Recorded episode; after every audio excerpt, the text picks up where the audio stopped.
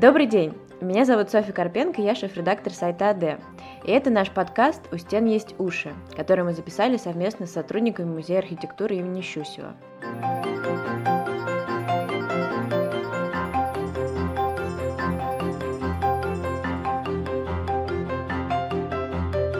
Сегодня у нас в гостях искусствовед Анна Кистанова, главный хранитель музея Константина и Виктора Мельниковых. Анна, добрый день. Добрый день всем слушателям подкаста. Будем сегодня разговаривать на очень интересную тему. Да, Совершенно верно. Сегодня мы поговорим о таком архитектурном явлении, как кирпичи фальконье.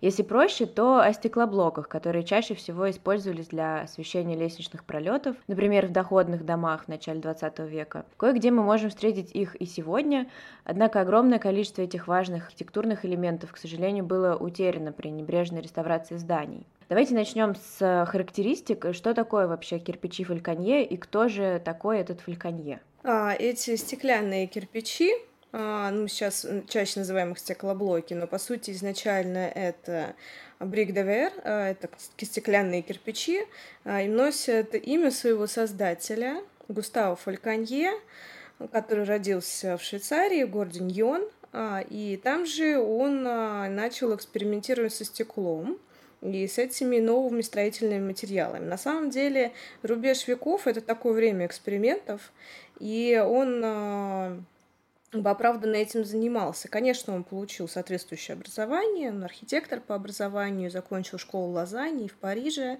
и, вернувшись в родной город, э, он начинает заниматься э, этим делом, и в 80-х годах он уже начинает получать патент то есть апробацию проходить, да, и запатентовывать этот новый вид строительного материала. А, стеклянные кирпичи, первые модели, которые он изготавливал, имели форму квадрата, но немного выпуклую в центральной части, чтобы давать рассеянный свет. А, по торцам а, там были специальные борозды, чтобы заливать бетон, да, связующее э, вещество, чтобы складывать их в кладку. И предполагалось, что будут закладываться не только световые проемы, да, например, в той же самой ванной комнате, да, которая создает тебе свет есть, но создает приватная занавеска не нужна, а также часть стен или наружных террас, либо эркеров. А потом он начал дальше экспериментировать именно с геометрической формой а, и а, даже цветом этих блоков. То есть в процессе их создания можно было их еще и окрашивать и использовать уже как декоративный элемент в оформлении интерьера. То есть это такой многофункциональный на самом деле материал, и самыми популярными формами были, он их нумеровал просто по номеру. Самые популярные формы были номер три, это как раз квадратик, да, то есть у него был квадратик номер один, номер два и номер три, да, которые отличаются по минимуму на самом деле. А форма номер пять, такая пирамидка выступающая. А, то есть с одной стороны, с фасадной стороны это такая выступающая пирамидка, а с внутренней стороны она просто плоская. И э, формы номер 7, 8 и 9. Э, у нас в России приобрело самую большую популярность формы номер 8 и 9. Это э, трудно описать словами, но поверьте мне на слово. Форма 8 — это шестиугольник вытянутый, а, который на основной части фасадной имеет э, ну, геометрический рисунок, а, повторяющийся формы ромба. А форма номер 8, она в центре круглая, а по краям она такая немножко выпуклая. Но тоже напоминает шестиугольник, но получается, что он в серединке раздулся и превратился в круг. И они, возможно, потому что купили такие формы, да, либо чаще всего используются архитекторами. Вот эти формы встречаются у нас. Квадратиков а, на территории России мы вот нашли, но в городе Выборг, где а, эти окна были сделаны в доме, который строили а, немецкие архитекторы. То есть они немецкого производства, а не, российского, а не, не российского. В общем, по сути, mm-hmm. это такой строительный материал, стеклянный кирпич. Что с точки зрения технологии, как он создавался? А, он а, создавался ну, частично вручную в форме, он выдувался, да, то есть это такая интересная техника литья стеклотары и выдува. И угу. а, достаточно сложная в производстве и долгая, то есть это тебе не штамповка заводская, да, когда быстро производят. А тут еще присутствует элемент, ну, человека, да, который должен, как стеклодув, а, присутствовать. И а, при высокой температуре его запаивают с воздухом внутри, да, и сначала он горячий внутри, а потом он остывает, и там создается вакуум. Да, то есть получается, что эти кирпичи идеальны для теплоизоляции. И опять-таки, как я и говорила, они дают рассеянный свет. То есть это идеально не только для санузла, да, либо комнат, на которые выходят на солнечную сторону, но ты не хочешь активный солнечный свет, но это идеально также и для хранения да, книг, э, архива, да, и в здании библиотеки имени Ленина книгохранилище, которое было построено уже в советское время, оно со стороны как раз хранения выложено, заложено все этими стеклоблоками. Угу. А можем ли мы говорить, что все стеклоблоки, которые мы, допустим, даже сейчас можем видеть в каких-то подъездах э, домов, которые были построены, очевидно, позже, это все тоже стеклоблоки Фальконье или это какие-то модификации? Ну, смотря какого периода здания. А, а, смотрите, значит, Фальконье в 80-е годы все это придумывает, запатентовывает, а mm-hmm. потом он вывозит эту историю на международные выставки. Самая большая популярная выставка, которая произвела фурор, он получил диплом, это Всемирная выставка в Чикаго, 1893 год где а, в швейцарском павильоне Фальконье представляет а, эти кирпичи не только просто выставив, но и собрав несколько оранжерей из них полностью. То есть представьте себе, а, ну, дачный парник, да, но он выложен полностью из стеклоблоков. И эта технология приобрела популярность и в США, а США, они такие ярые капиталисты, а им все это понравилось, но они решили действовать легко и просто. Они просто взяли квадратную форму и начали ее штамповать в заводском понятии. И потом это пришло опять-таки к нам в период эпохи модернизма в 70-е годы.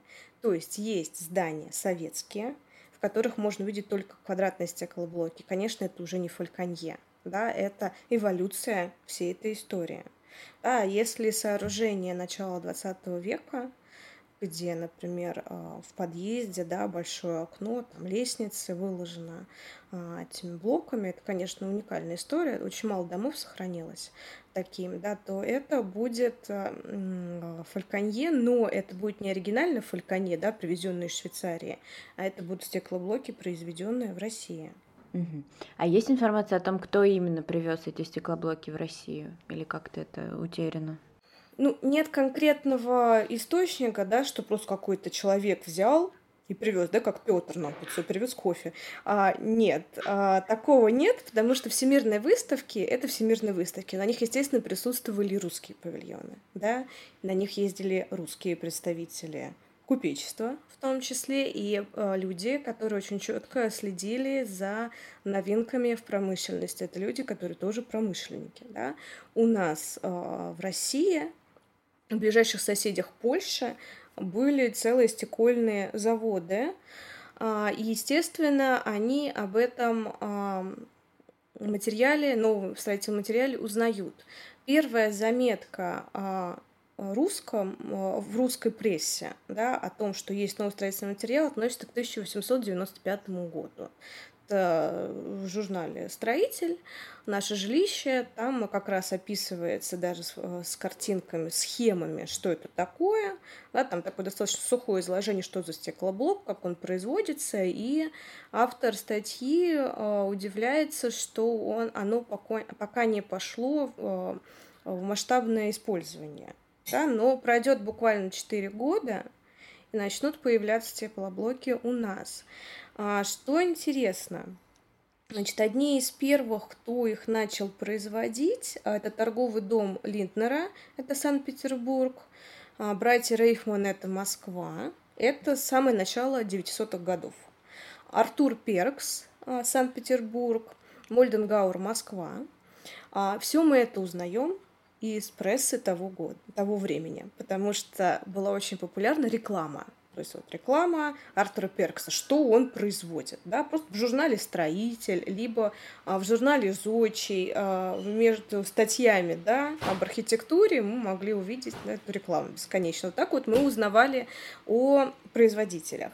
А, что интересно, это к вопросу об открытиях, что мы а, нашли, во-первых, то, что на производстве Нечаева-Мальцева тоже а, это гусь хрустальный, то есть для нас понятно, Владимирская область, гусь хрустальный. Нечаев-Мальцев тоже производил эти стеклоблоки, и их, к сожалению, вот именно тот завод, это большой, группу заводов, к сожалению, перестроили, и они уже, ну, на данное современное время, да, то есть мы к ним обращались, они уже все забыли, ничего не делают, но им, конечно, условно интересна эта тема. И мы нашли некоторые стеклоблоков, которые вроде как выглядят как начало 20 века, а потом мы на них нашли а, буковки НМ, это Нечаев-Мальцев.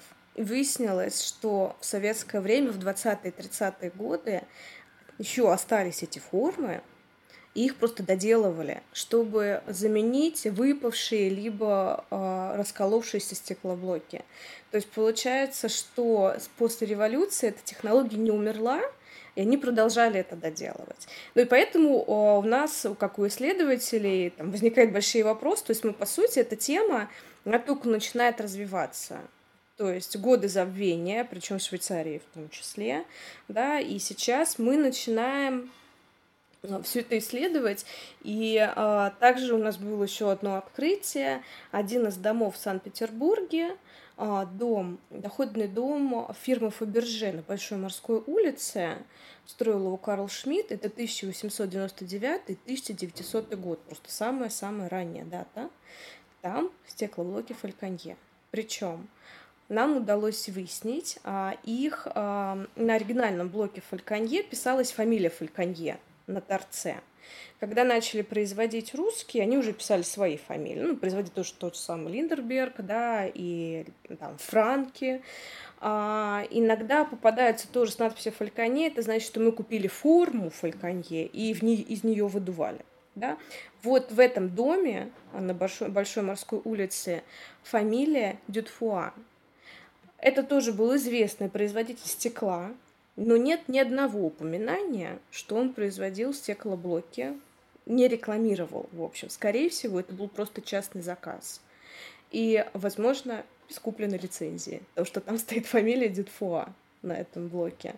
То есть это на самом деле вот самая свежая информация, а, которая обнаружил мой коллега из Санкт-Петербурга, из Академии Штиглица, Никита Андреев. Он занимается именно такой исследовательски наполненной историей по Санкт-Петербургу касательно стеклоблоков. Ну, то есть э, сказать точно, какой конкретно из этих людей привез, и, при, и принял всю эту историю с стеклоблоками нельзя, но а, самое а, точное, что в некоторых домах в Санкт-Петербурге и Москве встречаются, ну чаще в Санкт-Петербурге, самые ранние дома, вот за исключением Дютфуа, а, это производители польские, ближайшие соседи. Да, это Зильберберг, производитель, и интересные Лисовичи еще были. А, ну, в общем, такие интересные. Ну, это по фамилиям, да, производителей. Тут я буду вам морочить голову с этими названиями. Но по факту есть э, фирма а, поляков, которые а, купили лицензию, а есть фирма, которая делала вольные копии. Да, то есть так. Немножко пофантазировали на тему, не приобретя патентов Фальконье. Да, их тоже можно встретить в петербургских э, домах, эти стеклоблоки. Э, и уникальная, конечно, есть памятник. Военный госпиталь в Кронштадте, в который мы попали, это зимой. Э, и люди, которые там работают, они даже не знали, что у них сокровища, у них целые стены, выложены этими стеклоблоками стены, которые разделяют пространство от операционной, от основной зоны коридоров. И когда мы зашли просто в эти комнаты, а, у нас был шок, но они не поняли, что с нами происходит. с представителями Музея архитектуры Академии Штиглица, потому что у нас были глаза на уровне лба, то есть я в своей жизни нигде не увидела, даже побывав на выставке Фольканье в Ньоне, да, в родном городе, где сделали а, в музее Шато Диньон выставку, посвященную Густаву Фольканье, а, там ну, нет такого, да, а тут просто вот тебе, пожалуйста, приходи, смотри, там вот зубной врач за этой стенкой сидит. То есть, ну, такой уникальный памятник, мне кажется, вообще на всей территории России сохранился. Да, ну это очень здорово, что у нас есть такой памятник. Следующий мой вопрос, так как вы сказали о стенах, которые полностью выложены кирпичами. А, а как э, мастера добивались такой прочности? Есть ли какие-то там секреты или, в принципе, это просто прочность стекла?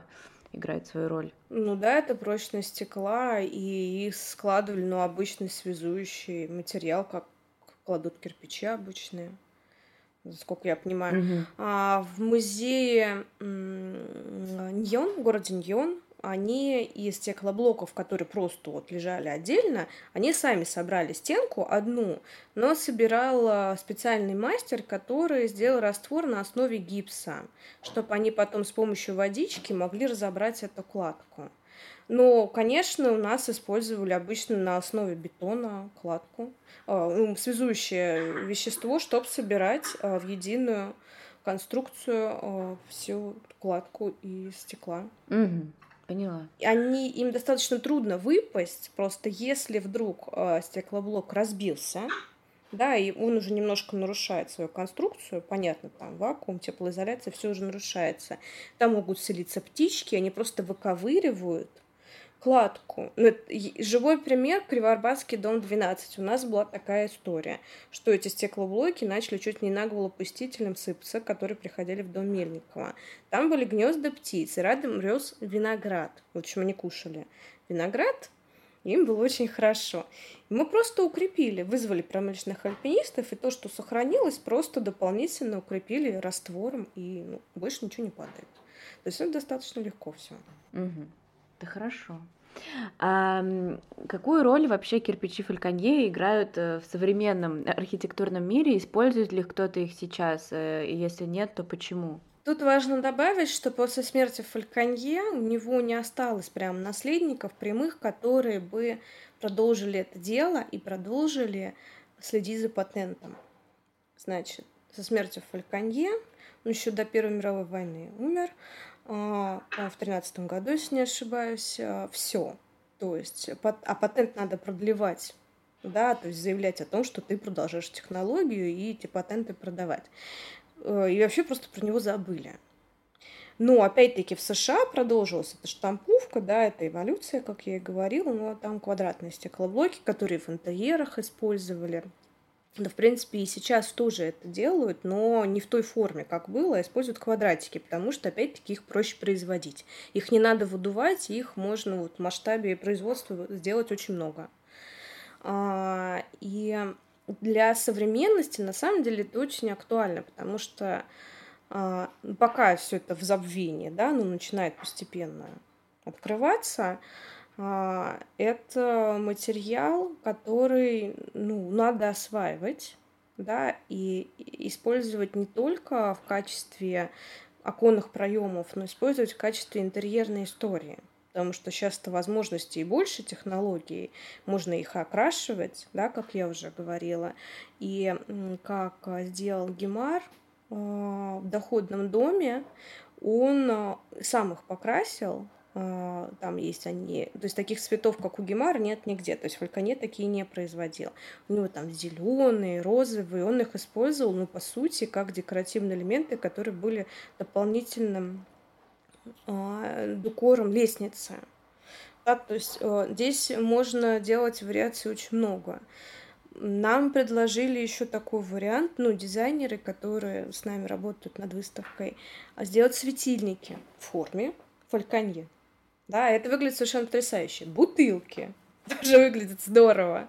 Да, то есть э, тема очень богатая, и я думаю, что если продолжить пропагандировать да, просветительскую сторону э, и обращаться в те, те же самые, не знаю, гусь хрустальный, предложить им партнерство, да, то мы добьемся возобновления этой технологии. А, ну, открою маленький секрет. В Академии Штиглица, в специальной кафедре, ребята уже занимаются над созданием модели. Точнее, они уже сделали модель, по которой выдувается стеклоблок а, по форме, ну, вот этого шестиугольника самого распространенного. Они уже начали этим заниматься, то есть у них это не так много времени заняло. Ну, конечно, там были пробы и ошибки, как говорится, да, немножко кривые, но я его назвала Густав Первый, вот этот первый стеклоблок. А получается, им тоже теперь нужно патент оформить, потому что они как бы ну, создали еще одну версию. Или все-таки это все равно фальконье? Все очень сложно, но по сути э, фальконье теперь стал просто достоянием мира. Да? То есть mm. нет э, прав, лицензий и прочее. Да? А, ну, мы предложили им а, на стыке написать там Штиглиц Щусев, да, что то, что это создано именно для проекта, для нас, для выставки. Угу. Красиво, да.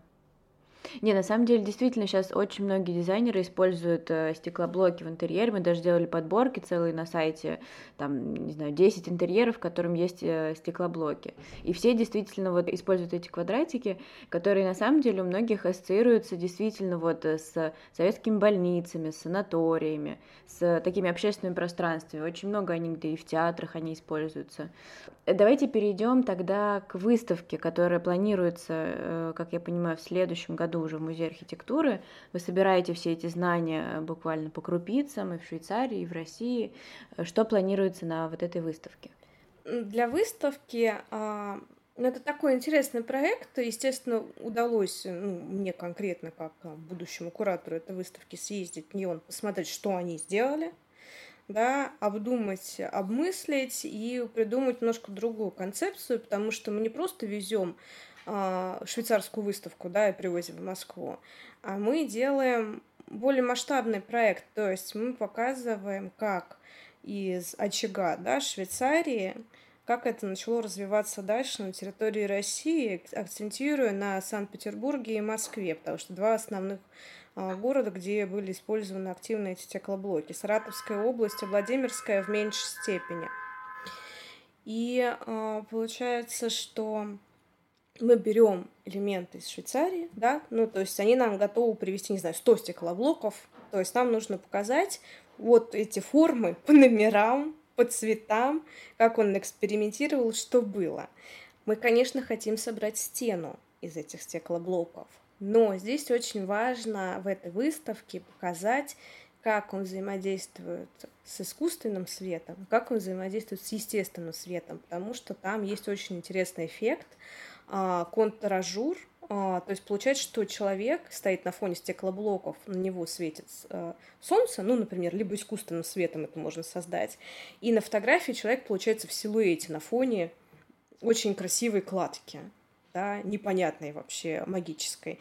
А, то есть мы хотим создать а, несколько стен, показать несколько кладок из разных видов этих кирпичей, как бы это выглядело. И именно для этого пространства мы выбрали флигель руина потому что там очень большие окна пространственные, да, и, возможно, в одном из проемов мы даже соберем эти стеклоблоки именно в проеме, а некоторые будут стоять ровно напротив. И э, в этой истории нам помогает не только Академия Штиглица, э, вообще такое получается э, очень проект, привлекающий активистов любителей фальконье. А, то есть к нам обратился человек, который, ну, в частной мастерской, он занимается а, созданием моделей, да, и выдуванием стекла. И он говорит, давайте мы вам тоже сделаем. А, в общем, они тоже готовы сделать форму, формовкой заниматься и создать нам тоже там штучек 100 на одно окошко этих фальконье. В общем, проект такой световой, стеклянный, и мы еще хотим показать э, стеклоблоки, которые коллекционируют э, некоторые ребята. Э, и в Москве, и в Санкт-Петербурге, в частности, вот Никита Андреев, у него, ну, я не могу сказать, что у него какая-то обширная коллекция, но у него более 20 разного вида стеклоблоков прозрачное, прям прозрачного стекла. Ну, обычно просто э, для производства стеклоблоков, она, они были немножко зеленоватые, да, использовали там в стекле была примесь оксида железа, давал такой оттенок. А кто-то доводил до очищения это стекло, и оно было вот просто как стакан. Да, представьте себе. Были сиреневые, да, и в Москве, и в Санкт-Петербурге можно было встретить нежно-розовенькие, нежно-сиреневые. Вот в этом доме Фаберже они вообще янтарного цвета, о которой я говорила, дютфуа, да, то есть это единственные янтарные, которые мы, в принципе, встречали, поэтому мы пришли к выводу о том, что это был действительно частный заказ, да, вот просто отдельно взятый, архитектор заказал, привезли в Петербург, поставили. А, то есть э, проект интересный, где будет показана еще карта города Москвы и Петербурга с сохранившимися памятниками. Да, естественно, мы хотим э, сделать такую техническую, да, вводную часть. У Швейцарии сняли фильм, как прямо человек, ну, заснято, как человек делает фальконье как вот кирпичик делает. То есть, скорее всего, тоже будет такая зона еще обучающая. И, а, ну, пока это все так. А, все в наших головах, как говорится. А, дизайн проекта пока нету, и с датами пока точно не ясно, но либо это осень 21 года, либо это весна 22 года. Я склоняюсь к весне, честно говоря, потому что нам нужно много света, чтобы действительно показать этот материал в идеале, да, с этой игрой света и архитектуры. Ну, это очень здорово, такой масштабный музейный проект э, с разными интерактивными механиками. Это очень, ну, мне кажется, что в музее архитектуры еще такого не было, правильно я понимаю, чтобы прямо все вместе Да, музей архитектуры никогда еще не показывал просто строительные материалы.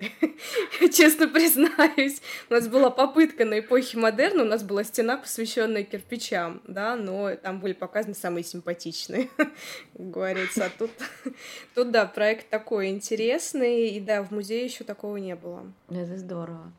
А какое здание в Москве самое известное, куда вот могут люди прийти и посмотреть, о, это кирпичи Фальконье, теперь я знаю.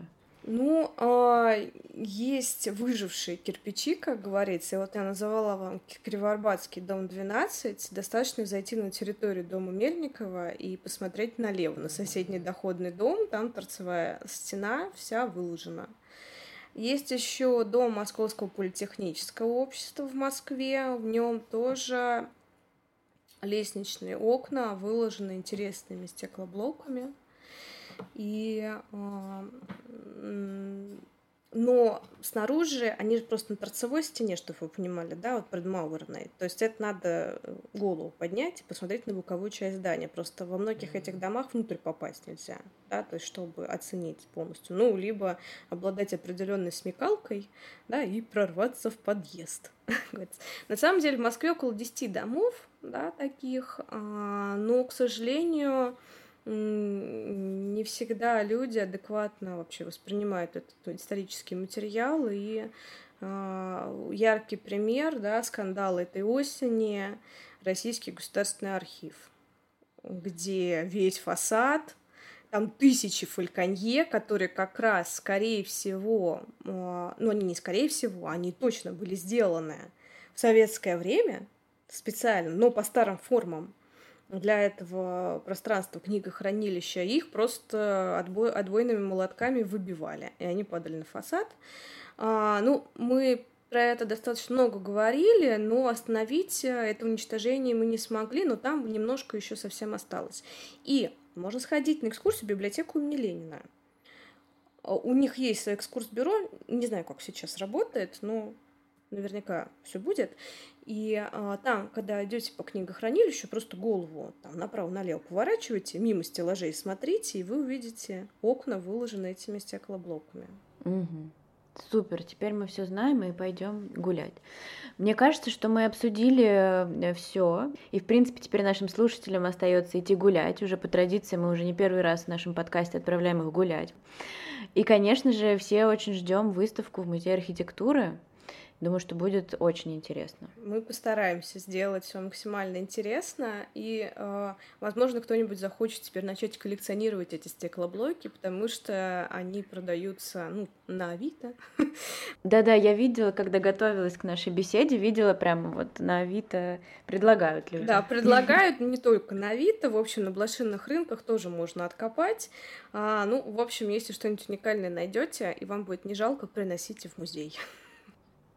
Поддерживаю. Анна, спасибо вам большое за разговор. До новых встреч. Да, всего доброго.